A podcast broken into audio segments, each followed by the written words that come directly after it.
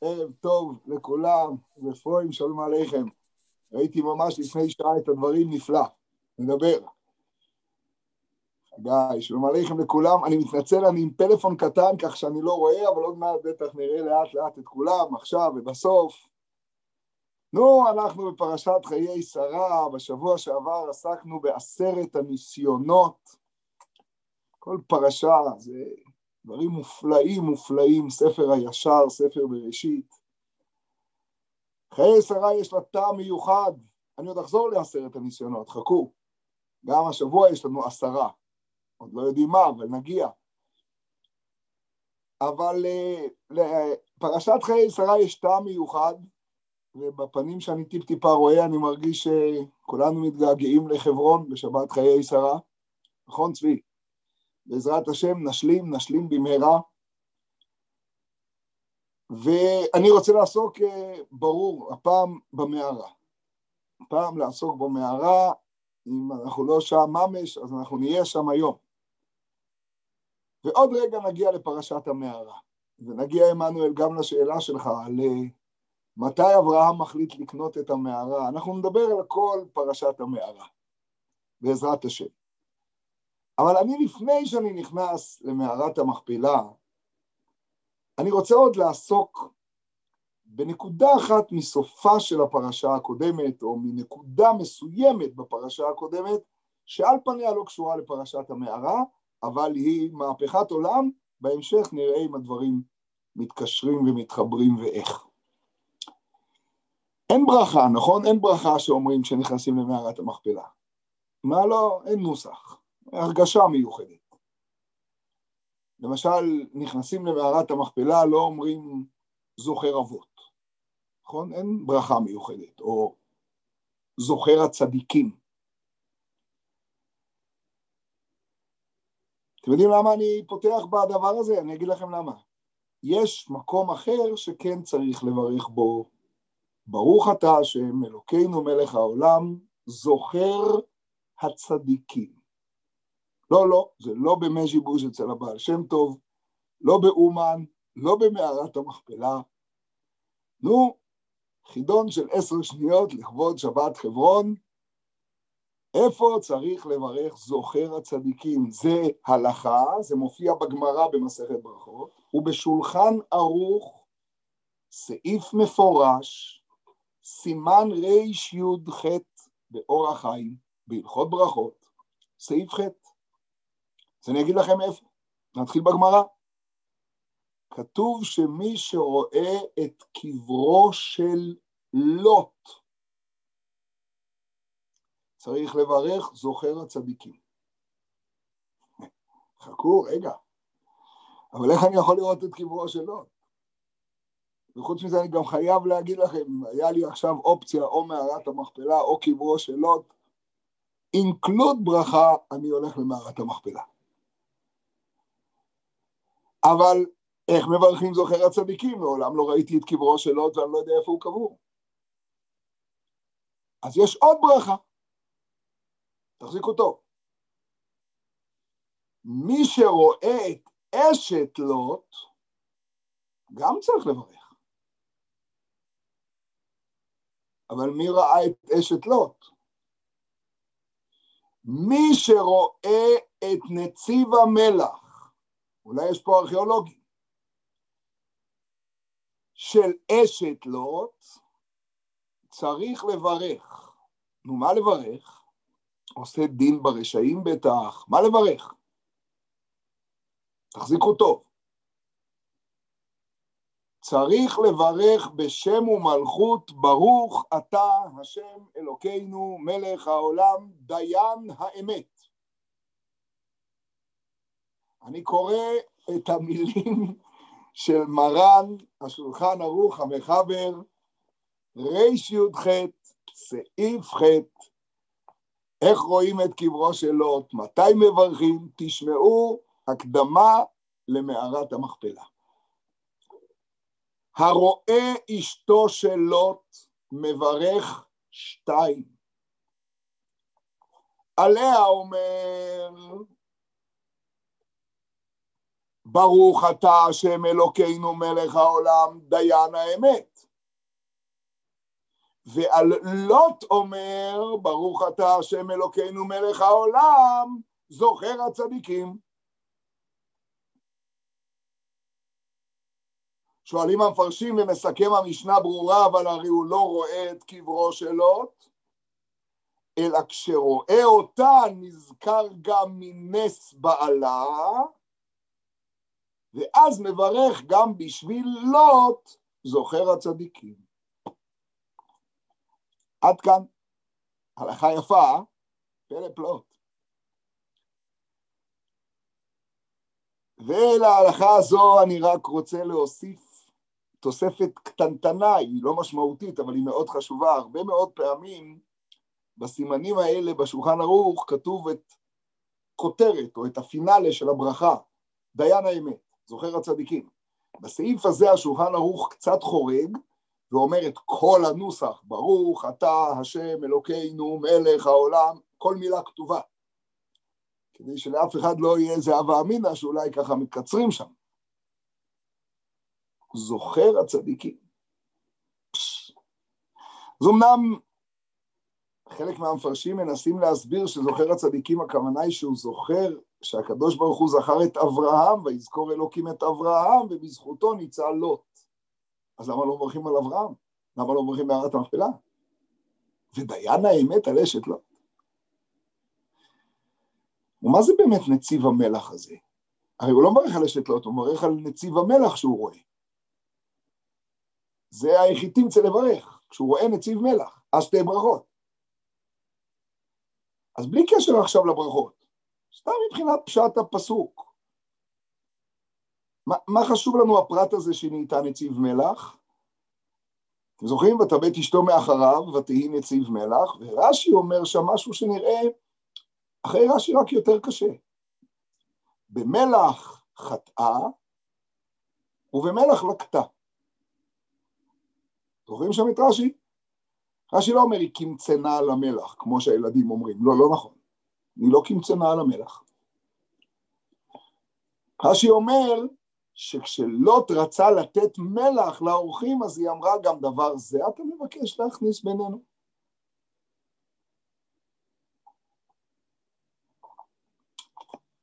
מה הרעיון? במלח לקטה, במלח, זוכר הצדיקים, דיין האמת. טוב, פתחתי בזה, אני לא הולך לדבר על זה עכשיו. נגיע לזה בהמשך, בעזרת השם. אנחנו ערב חיי שרה, אני רוצה לעסוק במערת המכפלה ולהתפלא, לשם היה צריך זוכר הצדיקים, לא? אז בואו נתחיל את סיפור מערת המכפלה. הקניין הראשון בארץ ישראל, הקניין הגדול של אברהם אבינו.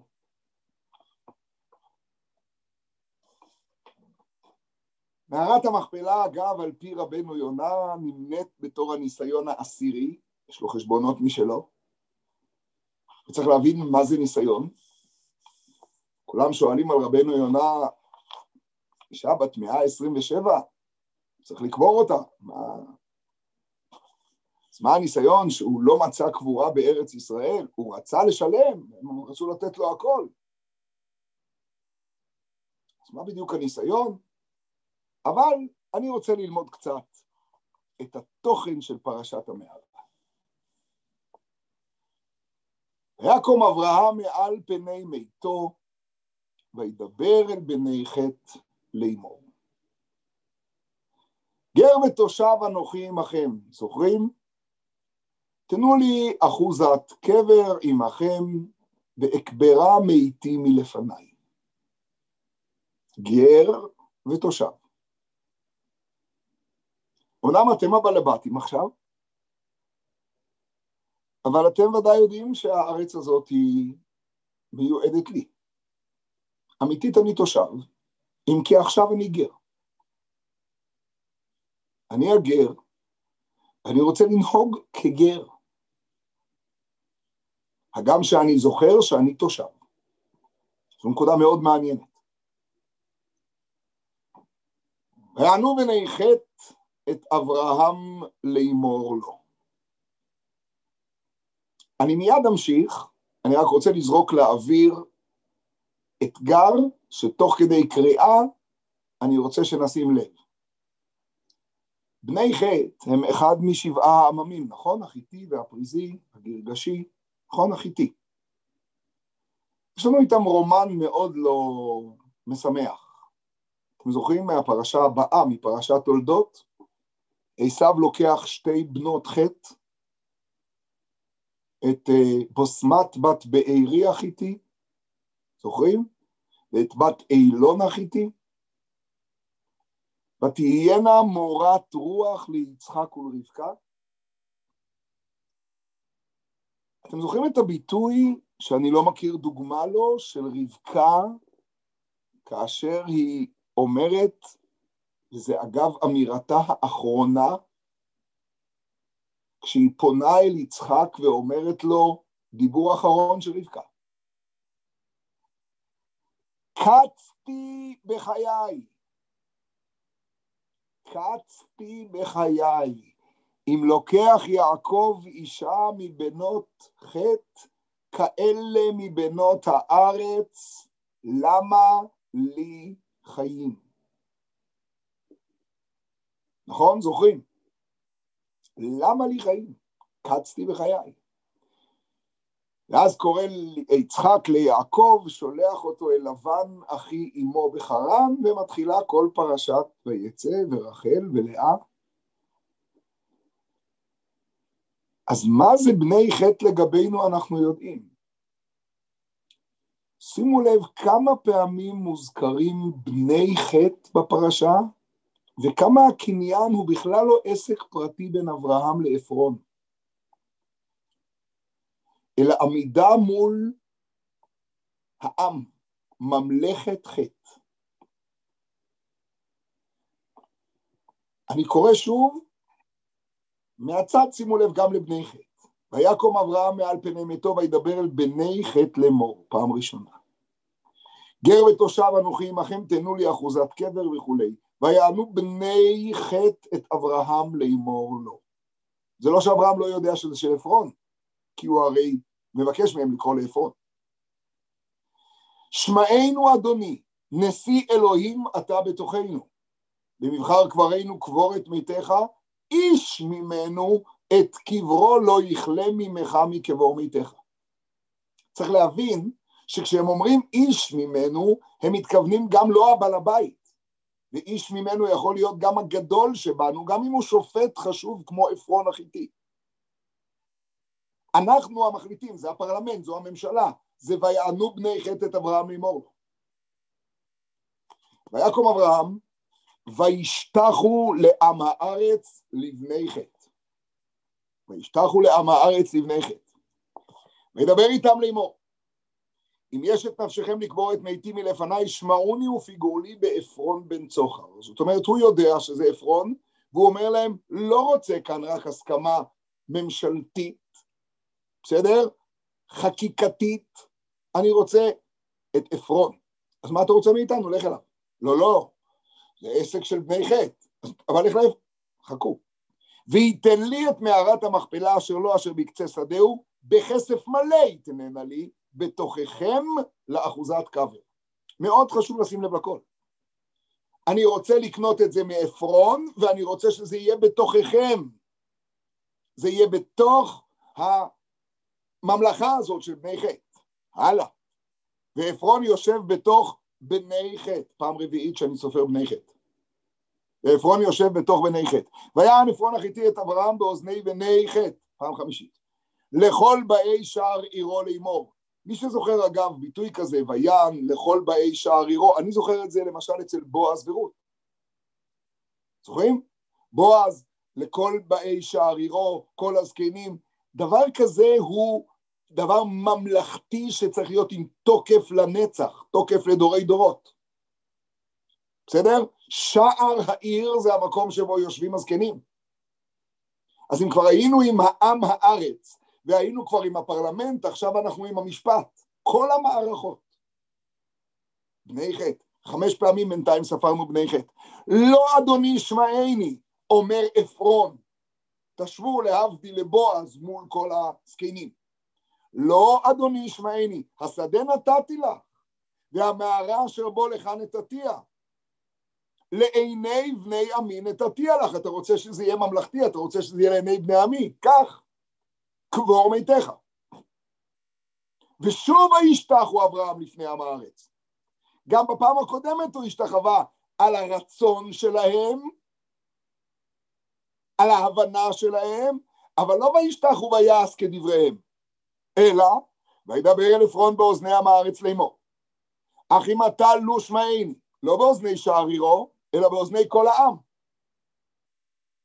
משאל עם.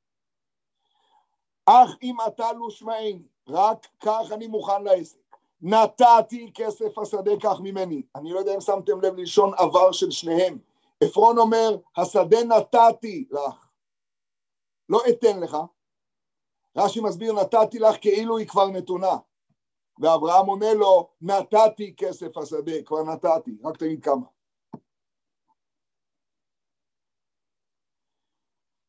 ואקברה את מתי שמה, ויען עפרון את אברהם לאמור לו, אדוני שמעני, ארץ ארבע מאות שקל כסף ביני ובינך מה היא ואת מיתך קבור. וישמע אברהם אל עפרון וישקול אברהם לעפרון את הכסף אשר דיבר באוזני בני חטא, ארבע מאות שקל כסף עובר לסוחר. ויקום שדה עפרון אשר במכפלה, רש"י אומר, מה זה ויקום שדה עפרון? שדה לא קם, ורש"י אומר ביטוי מדהים, תקומה הייתה לו, יצא מרשות עפרון, מרשות הדיוט, ונכנס לרשות גבוה, תקומה הייתה לו. ויקום שדה עפרון אשר במכפלה, אגב, אתם יודעים שהארי הקדוש אומר, סוגריים, פלא פלאות, הארי הקדוש, נכון שהצדיקים נקראים שוכני עפר? שוכני עפר? תחזיקו טוב, הארי הקדוש אומר שזה בא מהמילה עפרון. שדה עפרון. ומזה המקור לשוכני עפר. מופלא. חכו. ויקום שדה עפרון אשר במכפלה אשר לפני ממרא השדה והמערה אשר בו וכל העץ אשר בשדה אשר בכל גבולו סביב. שימו לב, לא נקנית פה רק מערה, לא נקנה פה רק מקום קבורה, אלא שדה, עצים. לאברהם למקנה לעיני בני חטא בכל באי שערירו. פעם שביעית קראתי, ואחרי כן קבר אברהם את שרה אשתו אל מערת שדה המכפלה על פני ממרא, היא חברון בארץ כנען, והפרשה מסתיימת, תשמעו באיזה מילים גדולות. ויקום השדה והמערה אשר בו, כבר הבנו את זה, לא?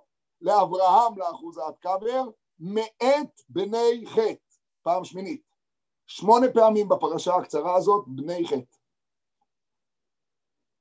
כשבאמצע כל המערכות מופיעות. סתם היה נדמה לנו שזה סיפור פרטי בין אברהם לעפרון. חכו, אני עוד רגע אתייחס לכל השאלות, אבל אני רק רוצה לשים לב. כמה פעמים אמרנו שמונה, נכון? בסוף פרשת חיי שרה, בשלהי פרק כ"ה מסופר שקוברים את אברהם. אמת? ושם כתוב הסיפור במילים הבאות: ויקברו אותו יצחק וישמעאל בניו אל מערת המכפלה. ישמעאל עושה תשובה, מקדים את יצחק, פרשת שבוע שלנו. אל שדה עפרון בן צוחר החיתי אשר על פני ממרא. בעזרת השם שבת חיי שרה. כדאי לזכור שמערת המכפלה לא מופיעה רק ברישה של פרשת חיי שרה, היא גם בסיפא. השדה אשר קנה אברהם מאת בני חטא, פעם תשיעית. שמה קובר אברהם ושרה אשתו, תשע פעמים. רגע להחזיק חזק. פרק מ"ט בספר בראשית. יעקב אבינו מסיים לברך את בניו. בנימין זאב יטרף. נכון? סיום הברכות. תשמעו, זה לא ייאמן עכשיו. כל אלה שבטי ישראל, 12, וזאת אשר דיבר להם, ויברך אותם וכולי. ואז הצוואה. זאת הצוואה של יעקב לנו, זאת הצוואה של אחרון האבות לבנים. עכשיו תחזיקו טוב. ויצב אותם ויאמר עליהם אני נאסף אל עמי. קברו אותי אל אבותיי אל המערה אשר בשדה עפרון החיתי. במערה אשר בשדה המכפלה אשר על פני ממרא בארץ כנען. כל הפרטים, אה? אשר קנה אברהם את השדה מאת עפרון החיתי לאחוזת כבל. שמה קברו את אברהם ואת שרה אשתו. שמה קברו את יצחק ואת רבקה אשתו. מה זה את יצחק ואת רבקה אשתו? את אבא ואת אמא. זה אמירה לדורות. ושמה קברתי את לאה. אני הולך לקרוא את הסיום. רבותיי, באיזה מילים הייתם מצפים שיעקב ייפרד מאיתנו? שהאבות, שספר בראשית ייפרד מאיתנו וייתן לנו להתחיל את החיים שלנו. שמע ישראל אולי, לא? אנוכי מקנה השדה והמערה אשר בו מאת בני חטא עשר פעמים, בדוק. ויכל יעקב לצוות את בניו, ויאסוף רגליו אל המיטה, ויגבה, ויאסף אל עמיו. רבותיי, בלי אף מילה של חז"ל זה כבר גוואלד. סיפור מערת המכפלה של פרק חיי שרה כ"ד מסתיים במילים בני חטא, צוואתו של יעקב לבניו מסתיימת במילים בני חטא, עשר פעמים בני חטא. תחזיקו טוב, מדרש רבה, פרשת חיי שרה, פרשה נ"ח. קצרצר. אמר רבי אלעזר, כמה דיוטות, דיו, משתפכות, כמה קולמוסין משתברין, כדי לכתוב בני חטא. עשרה פעמים כתיב בני חטא, בני חטא. עשרה כנגד עשרת הדיברות. ללמדך שכל מי שהוא מברר מקחו של צדיק, כאילו מקיים עשרת הדיברות.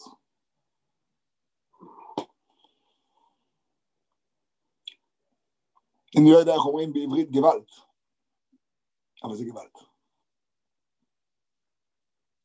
עשרה פעמים בני חטא בני חטא כנגד עשרת הדיברות. היי ואהוביי, אני רוצה להזכיר לכם את השיעור משבוע שעבר, רק משפט אחד בו, דברי רש"י המפורסמים. עשרה ניסיונות נתנסה אברהם אבינו עליו השלום כדי להצדיק ולקיים עולם שנברא בעשרה מאמרות. ובזכות עשרת הניסיונות של אברהם אבינו, אתם זוכרים, נעשו עשרה ניסים לישראל במצרים, ועשר על הים, ובזכות זה עשר המכות, ובזכות זה קיבלנו את עשרת הדיברות. ומה עכשיו אנחנו לומדים? שעשרה עשרה בני חטא כנגד עשרת הדיברות, ללמדך שכל מי שהוא מברר מקחו של צדיק, כאילו מקיים עשרת הדיברות. מה כתוב פה בכלל? מישהו בכלל זוכר שהתחלנו עם לוט ועם זה, עם הנציב מלך שם, עם אשת לוט? חכו, נגיע לשם, זוכר הצדיקים. שאל אותי היום אה, עמנואל, שאלה יפה מאוד. כולנו מכירים את המדרש המפורסם שאברהם אבינו הכיר את מערת המכפלה, אתם זוכרים ממתי? הוא הכיר את מערת המכפלה מזמן, הוא הכיר את מערת המכפלה כשאל הבקר רץ אברהם, זוכרים את המלאכים שבאו אליו לבקר? אומרים חז"ל בפרקי דרב לייזר שאברהם אבינו רץ אחרי הבקר הזה, אחרי הגדי הזה, והוא ברח ונכנס למערת המכפלה. אז כשהוא נכנס למערת המכפלה, הוא הגיע והגיע אליו, וכשהוא תופס אותו הוא מצא שם אדם וחווה שוכבים על המיטות וישנים, ונרות דולקים עליהם, וריח טוב עליהם כריח ניחוח. לפיכך חמד את מערת המכפלה. ושאלת אותי, רבי עמנואל, שאלה מצוינת, אז למה צריך לחכות עד מותה של שרה? זה היה כשאברהם היה בן אה, מאה. לפני, שנה לפני כן, 99. וקבורת שרה היא אחרי העקידה, יצחק בן 37 כבר. למה לחכות 40 שנה? חמדת את מערת המכפלה, החלטת שצריך לקנות, אוקיי, מאה אחוז, צריך להבין עוד מעט, בני חטא, לא, לא מסביר, אבל סתם, אם אני חומד משהו, אני מנסה להשיג אותו. ולמה לא לקנות אותו לקבר מראש? למה צריך לחכות אחרי קבורת שרה?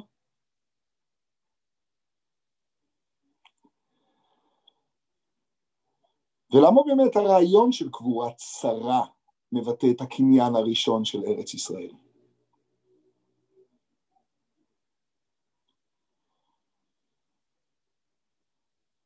נדמה לי שיש כאן דבר מופלא מופלא, ערב שבת חיי שרה. עשר פעמים בני חטא כנגד עשרת הדיברות. ללמדך שמי שמברר מקחו של צדיק, כאילו מקיים עשרת הדיברות. מה זה לברר מקחו של צדיק? לברר זה מה שאנחנו קוראים עבודת הבירורים. לברר זה מלאכת בורר בהלכות שבת. לברר זה להוציא פסולת מתוך אוכל, ולעשות את זה לאט לאט. הגמרא אומרת שיש שלוש מלאכות זהות אחת לשנייה, בורר, זורה ומרקד. למה הן נמנות כשלוש מלאכות? כי הן היו שלוש מלאכות במשכן. אבל הרעיון שעומד מאחורי השלוש מלאכות הללו, שאלה צורות של ברירה. הזורה זורה לרוח, הבורר מוציא ביד, המרקד עושה את הפעולה הזאת.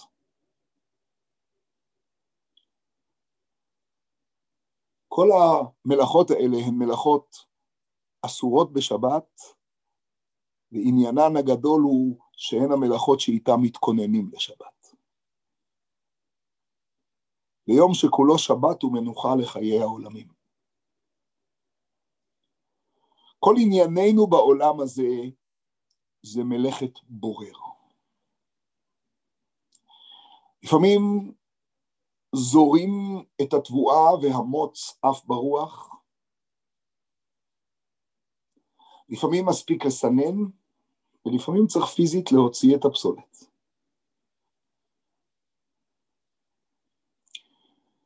מי שיודע להסתכל על הספר בראשית, יודע שכל ספר בראשית הוא עבודת הבירורים.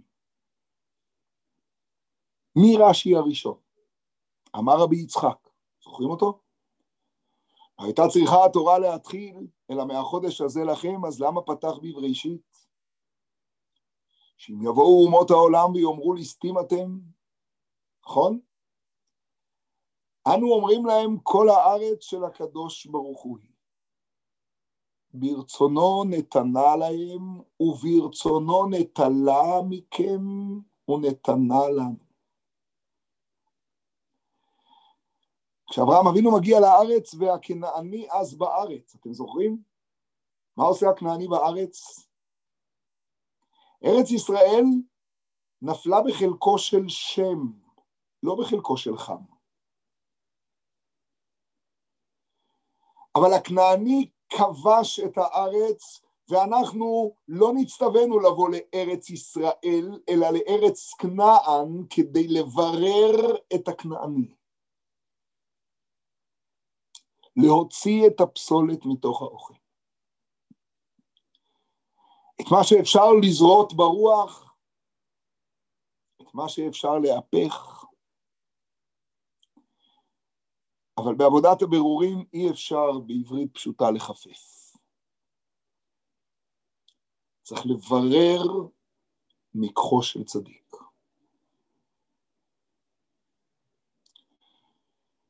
כל מה שהאבות באו לעשות וללמד אותנו, הוא לעשות את עבודת הבירורים הזאת בעולם.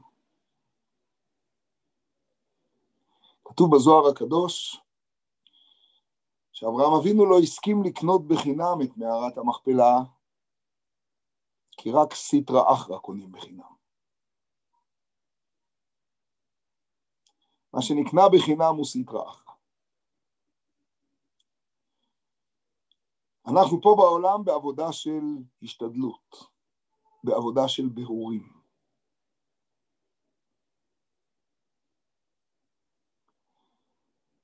עשרת הדיברות הם הרגע שבו השם יורד על הר סיני ונותן לעם ישראל את הכוח להחזיר את העולם שנברא בעשרה מאמרות ולאפשר את קיומו. ויהי ערב, ויהי בוקר, יום השישי, אתם זוכרים שהקדוש ברוך הוא התנה עם העולם, שאם יקבלו ישראל את התורה בשישי בסיוון, העולם יתקיים.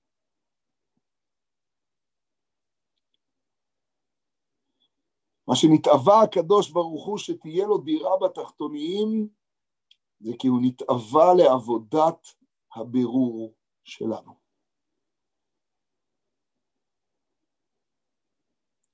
אלה היו עשרת הניסיונות שנתנסה אברהם אבינו עליו השלום, ועמד בכולם. עשרת הניסיונות, כמו שדיברנו בפעם הקודמת, הם הכוח להבין שהקדוש ברוך הוא מצווה, ורמ"ח מצוות שהוא מצווה אותי, הם איברים דמלכה, כמו שלימדו אותנו רבותינו בזוהר הקדוש. כשאני כאן מדליק את המתג ומקיים את המצווה,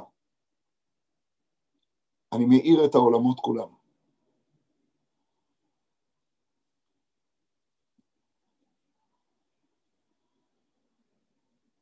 ביטוי ידוע, אני אחזור עוד מעט למערת המכפלה.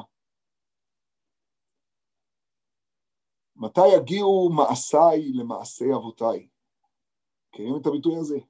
מתי יגיעו מעשיי למעשי אבותיי? כך נאמר על אברהם, יצחק ויעקב. אומרים בשם תלמידי הבעל שם טוב, שהיו אומרים בישראלית של היום, הם בטח אמרו את זה בשפה אחרת, מתי יגיעו מעשיי למעשי אבותיי? איך אומרים הילדים? תרגיע, לא יגיעו, לא יגיעו, הכל בסדר. צא מהאשליות, תרגיש טוב, שתי מים. לא יגיעו מעשיי למעשי אבותיי. אברהם, יצחק ויעקב, מרכבתו של מקום. אז מה פירוש מתי יגיעו מעשיי למעשי אבותיי? מתי תהיה נגיעה? מתי מעשיי ייגעו? מתי המעשים שלי ינבעו, ייגעו, תהיה נגיעה בינם לבין מעשי אבותיי? מעשי אבותיי הם מעשי אבותיי, אבל מתי המעשים שלי כל פעם ייגעו, ייגעו שם, זה יהיה בכלל קשור למעשי אבותיי. זה יהיה במהלך של מעשי אבותיי. ראי ואהוביי, אני רוצה לעזוב את מערת המכפלה ולחזור רגע אל לוט ואל אשת לוט, ומשם לחזור אלינו. לא לחינם פתחתי שם. חשבתי לעצמי רק בשבת האחרונה, ואני מודה ש, שאני עושה תשובה בעניין. אשת לוט נתפסת אצלנו כמרשעת, נכון? כדמות שלילית מהגן, עוד לפני הגן. חשבתם פעם למה בכלל מוזכרת אשת לוט? אשתו של מי מופיעה? נשים של האבות, האימהות מופיעות. אפילו אשת נוח לא מופיעה מפורש. ודאי לא נשותיהם של שת ומתושלח אנחנו לא יודעים שם של אף אחת כמעט מהשבטים של נשותיהם. יהודה, בת שועה, בגלל הטרגדיה. ואחרי זה תמר, לא יודעים. אסנת, אבל השבטים, זבולון, נפתלי, זה נדיר. משה, אהרון, אשת לוט. אבל תעזבו רק זה שהיא מוזכרת. יאי ואהוביי הרי סדום ועמורה נהפכים כולם, גופרית ומלח, מהפכת סדום ועמורה, דמעה וצבועים, נכון? מי זוכים לצאת? זוכים לצאת לוט ואשתו ושתי הבנות. כלומר, אשת לוט זוכה לצאת. בואו נהיה רציניים. זה קל להפוך כל פעם את הרע לרע ואת השחור לשחור ואת הלבן ללבן. אשת לוט יוצאת מתוך ההפיכה. לא כל משפחתו של לוט. חתניו, שבעיניהם הוא כמצחק, נשרפים שם בגופרית עם כולם. אין פרוטקציות למשפחת לוט. מי הן? שתי בנותיו? סבתא של המשיח. שתי פרידות טובות שמהן יוצאות רות המואביה ונעמה העמונית, שממנה ממשיכה שושלת דוד. כלומר, מי שניצלים זה לוט, שתי בנותיו, ואשת לוט, גיי בייס, מי זאת? מאיפה היא באה? ואלמלא הייתה אשת לוט מביטה מאחריה, היא הייתה יוצאת וגומרת את היציאה הזאת. לוט לא יוצא בלבד. לא רק לוט ובנותיו ואשתו יוצאים, לוט מצליח להציל את צוהר. אתם זוכרים את זה? הוא הרי מגיע לעיר הזאת, הננה העיר קרובה והיא מצער, והקדוש ברוך הוא שומע לתפילתו והוא מצליח להציל את צוהר. ויזכור אלוקים את אברהם. חז"ל שואלים מה הייתה זכירתו, רש"י מביא את זה בפרשה מיד, של הקדוש ברוך הוא בלוט שהוא זכר דרך אברהם. וחז"ל אומרים את השתיקה של לוט, השתיקה של לוט כשהם היו ביחד במצרים. זה לא רק השתיקה שלא לגלות, זה, זה, אם הוא היה מגלה הוא היה רשע, היה גורם למותו של אברהם. אני רואה בשתיקה הזאת משהו הרבה יותר עמוק. מן הסתם גם לוט לא לגמרי הבין מה עושה שם אברהם. יכול להיות שגם לוט לא למד רמב"ן בפרשת אה, לך לך. יכול להיות שגם לוט בפרשת פרעה ואברהם לא כל כך אהב את הרעיון של אה, אחותי היא. אתם יודעים מה זה השתיקה של לוט? לוט הוא אדם מורכב מאוד. הוא צדיק מופלא. אבל הוא גם ההפך. הוא לוט בערפל כזה. הוא רוצה את סדום כי היא כגן השם והיא גם כארץ מצרים. הוא לא אברהם. לוט אומר למלאך טענה מרתקת, שבדרך כלל אם מישהו היה אומר אותה, לא היינו מקבלים אותה. המלאך אומר לו, מהר יימלט, ההרה, אתם זוכרים? ההרה יימלט פן תיספה, תרוץ מהר להר, אתה עכשיו בסדום, תרוץ להר, מי נמצא בהר? אברהם. ולא אומר דבר מדהים, אני לא רוצה לרוץ להר, כי בהר אני אסתנוור, יראו אותי ליד אברהם הצדיק, ואז יראו כמה אני שחור, כמה אני כלום, כמה אני רשע. אני רוצה להישאר פה, בצוהר. אני מפחד ללכת לאברהם. על פניו, אולי לא היינו אמורים לקבל את הטענה הזאת, אבל הקדוש ברוך הוא מקבל את הטענה הזאת, ועוד איך מקבל אותה, וצוהר ניצלת לא בזכות אברהם, אלא בזכות לוט.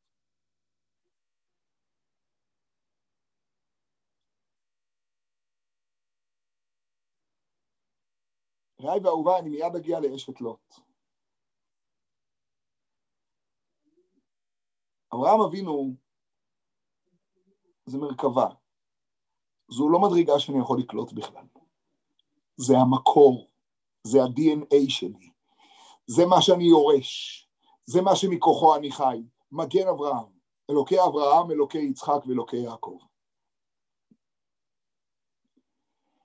אני יודע שלא ככה התרגלנו בגן הילדים, אבל מותר לגדול. מי שדוגרי, הרבה יותר קל לו להזדהות עם אברהם דרך לוט מאשר באוטובוס ישיר. כי בכל אחד מאיתנו יש את שני הצדדים. לא תמיד אנחנו יודעים להגיד אותם. לוט מכיר בהם.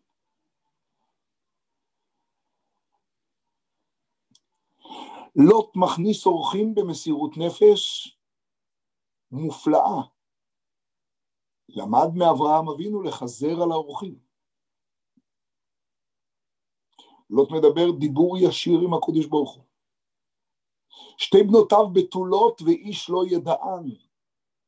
אבל בו זמנית אף אחד לא יכול לשכוח את הסיפור של ההצעה של לוט לתת את שתי בנותיו. ואולי כמו שאומרים חלק מהמפרשים, לא צומח על צדקותו ועל זכויותיו של אברהם, קצת בדומה למה שאברהם שמח על צדקותה של שרה אצל פרעה ואצל אבימלך? הקודש ברוך הוא יעשה נס על דבר שרי אשת אברהם? לוט מורכב, אבל לוט מבטל את עצמו. הוא נופל, עולה, נופל, עולה. אפילו בלילה ההוא של השכרות, אתם זוכרים? הוא שוב שותה. תעצור.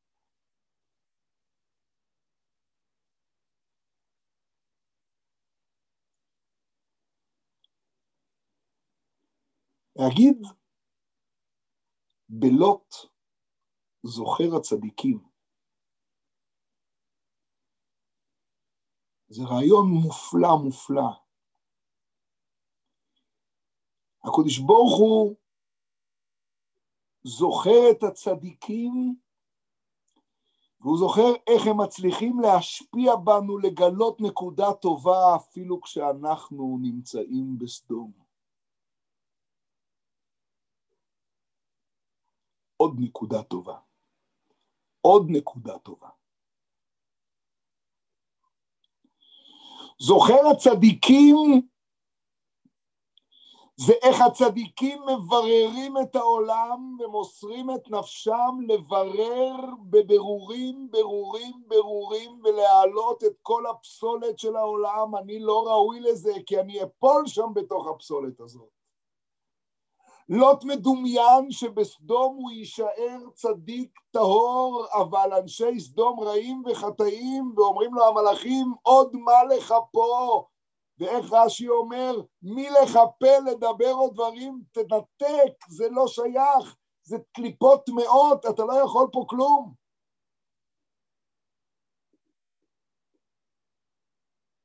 והוא בורח.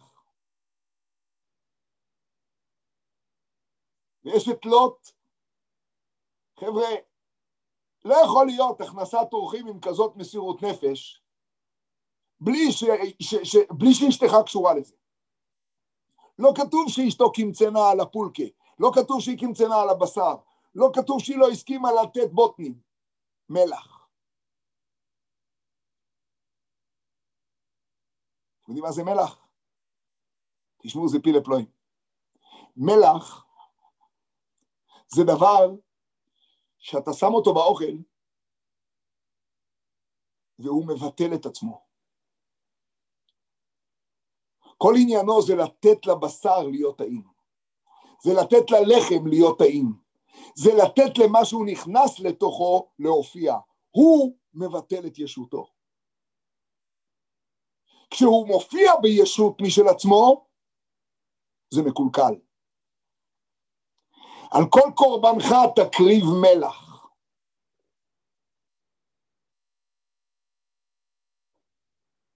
אתם יודעים מה אשת לוט לא ידעה? היא לא ידעה להיות אחת ששמה את המלח. סדום חדרה אותה קצת. היא לא הצליחה לבטל את האגו לגמרי. היא הייתה מאוד קרובה ללוט. היא הייתה האדם הרביעי והיחיד עם השם בסדום ועמורה שאפשר היה שינצל. אבל היא לא הגיעה לנקודה האמיתית של הבירור שאנחנו יכולים להגיע, גם אם אנחנו לוט ואשת לוט ובנות לוט. אנחנו מהמערה צריכים להביא משיח בעולם.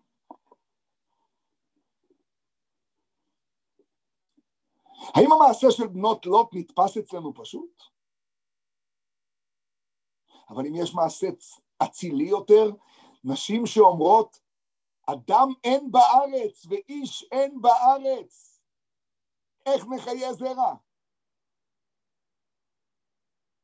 כמה זה מורכב, כל הסיפור של לוט מהשנייה הראשונה. חבר'ה, אתם יודעים ממתי לוט מורכב?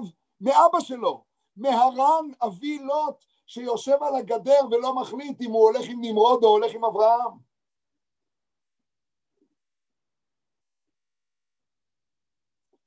הרואה אשת לוט מברך שתיים.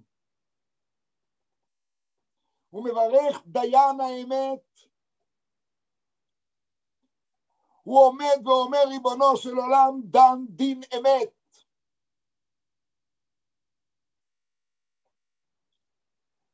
בעבודת הבירורים אנחנו יכולים עוד, ואנחנו יכולים להגיע לזה שאנחנו כן ניתן מלח, שאנחנו נהיה כאלה שנותנים גם מלח. לא מספיק שאת רק נותנת את מה שאת נותנת.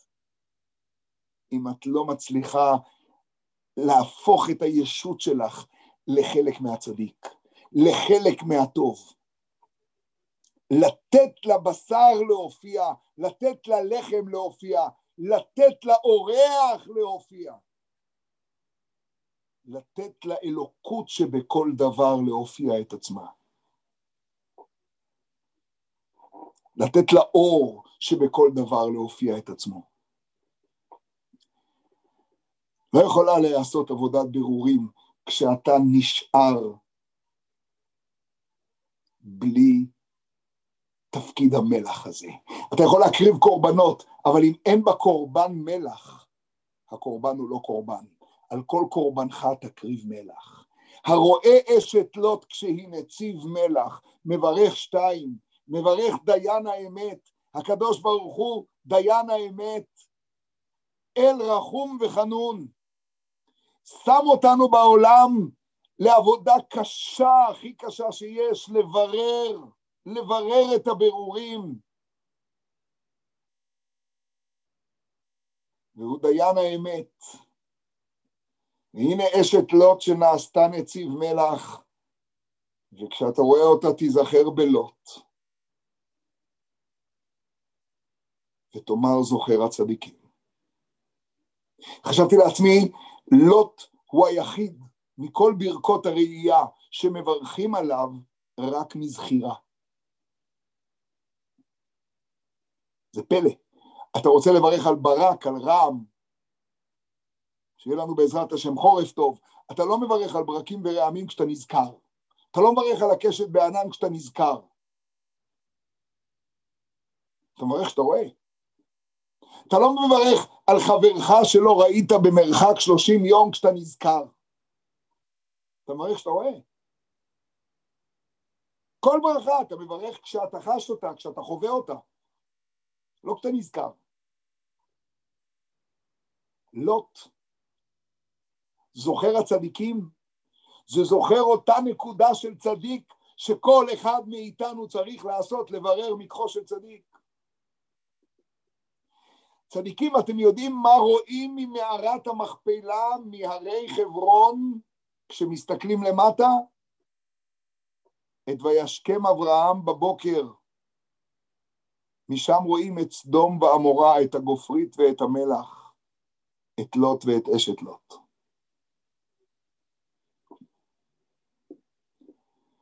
בתורת החסידות שואלים את השאלה ששאלת עמנואל היום, למה חיכו עם קניית המערה עד להופעתה של שרה? והתשובה היא פלאית. כיוון שכל קניית המערה היא בעצם למלא את עבודת האדם שבשבילו הוא נברא. הרי בן הבקר רץ, ואת מה הוא ראה? הוא ראה את אדם וחווה שוכבים, ונרות דולקים. אדם יושב, מתי יכבה נרו? ודולקים עליהם הנרות, והם ישנים וריח טוב עליהם כריח ניחוח. לפיכך עמד את מערת המכפלה, מי ימשיך את אדם וחווה?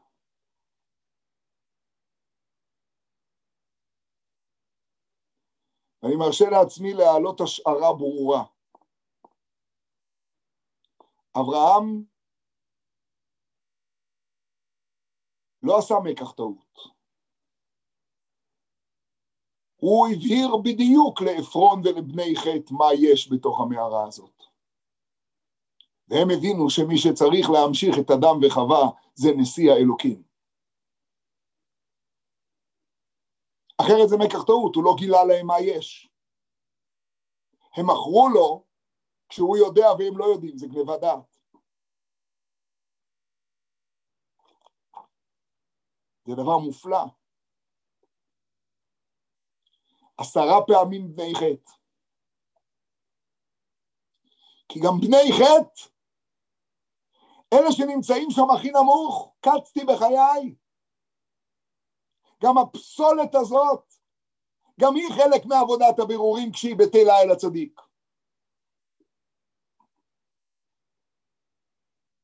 גם אותם מזכה אברהם אבינו. זוכר הצדיקים, אתם יודעים למה הצדיק נקרא צדיק? כי הוא מצדק את כולנו, כי הוא מגלה לנו את הכוחות הפנימיים שבנו.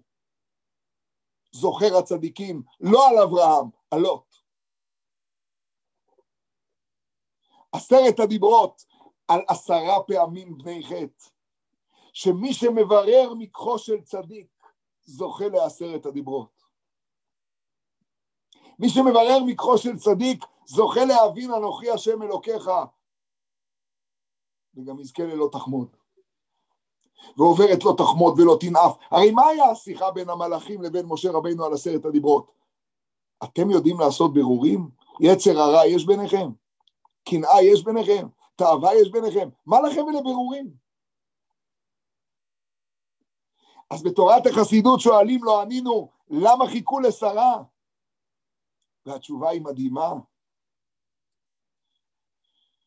כי את עיקר עבודת הבירורים עושות הנשים, עושה שרה. אברהם אבינו, הוא מביא את האור הגדול, אבל איך זה יופיע דרך הגר ודרך גירוש ודרך המציאות, כל אשר תאמר אליך שרה שמע בקולה, זה מתברר דרך שרה. הכוח לקנות את מערת המכפלה, הכוח להכניע את בני חטא. הכוח הזה התרחש במיתת הצדיקים מכפרת של שרה. אברהם חמד את המערה ארבעים שנה לפני כן. מתי הוא זכה שהקדוש ברוך הוא בהשגחה גילה לו את מערת המכפלה? באותו רגע של חדל להיות לשרה אורח כנשים. אבל הכוח של הקליפה של בני חטא עוד לא הוכנע. מתי הוא הוכנע? במיתת צדיקים מכפרת של שרה אימנו. זה דבר מפליא, מפליא, מפליא. ככה מסבירים בתורת החסידות דבר פלא עצום. את כל הסיפור המפורסם שרש"י פותח בו את הפרשה, ששרה שמעה על העקדה וכמעט פרחה נשמתה ופרחה נשמתה ומתה. איך? היא עמדה בניסיונות יותר קשים משל אברהם, דיברנו על זה בשבוע שעבר. כי שרה, זאת האימא, שרה עדיין רצתה לראות את יצחק כנשמה בגוף, היא לא יכלה לשאת את זה שעבודת הבירורים פה נפסקת. זה לא יכול להיות איזה מין רצו כזה של נשמה שעולה למעלה, הוא צריך להופיע כנשמה בגוף פה.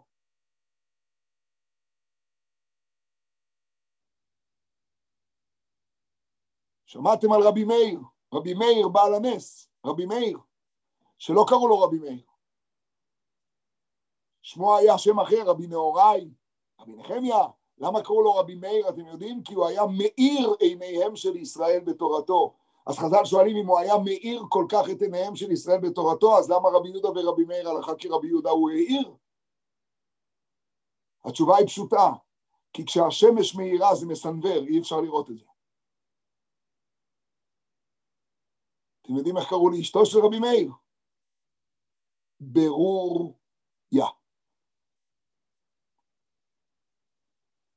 כשיש כזה אור גדול צריך ברור יא. אחת שתברר לו ותגיד לו, אל תתפלל שימותו, תתפלל שיעשו תשובה. ואל הבקר רץ אברהם, אז הוא ראה את מערת המכפלה, כתוב בחז"ל, ואל הבקר אותיות רבקה, ואל הבקר רץ אברהם. אז חדל להיות לשרה אורח כנשים, אז מתחיל יצחק, אז מתחילה רבקה. מה עושה רבקה עם יצחק? היא עבודת הבירורים, יצחק הוא נותן האור הגדול. אתם מבינים את התביעה מאשת לוט? זה האנטיתזה. אשת לוט לא הצליחה לעשות את התפקיד הזה. היא הביטה מאחריה, היא נתפסה בסדום. היא הייתה אחרת, אבל את עבודת הבירורים, את ההתבטלות הזאת, את הכוח הזה להיבטל אל הצדיק שנותן לי כוח לברר את הפסולת שאני נמצא בה, אני, אני בסדום שלי. את זה היא פספסה.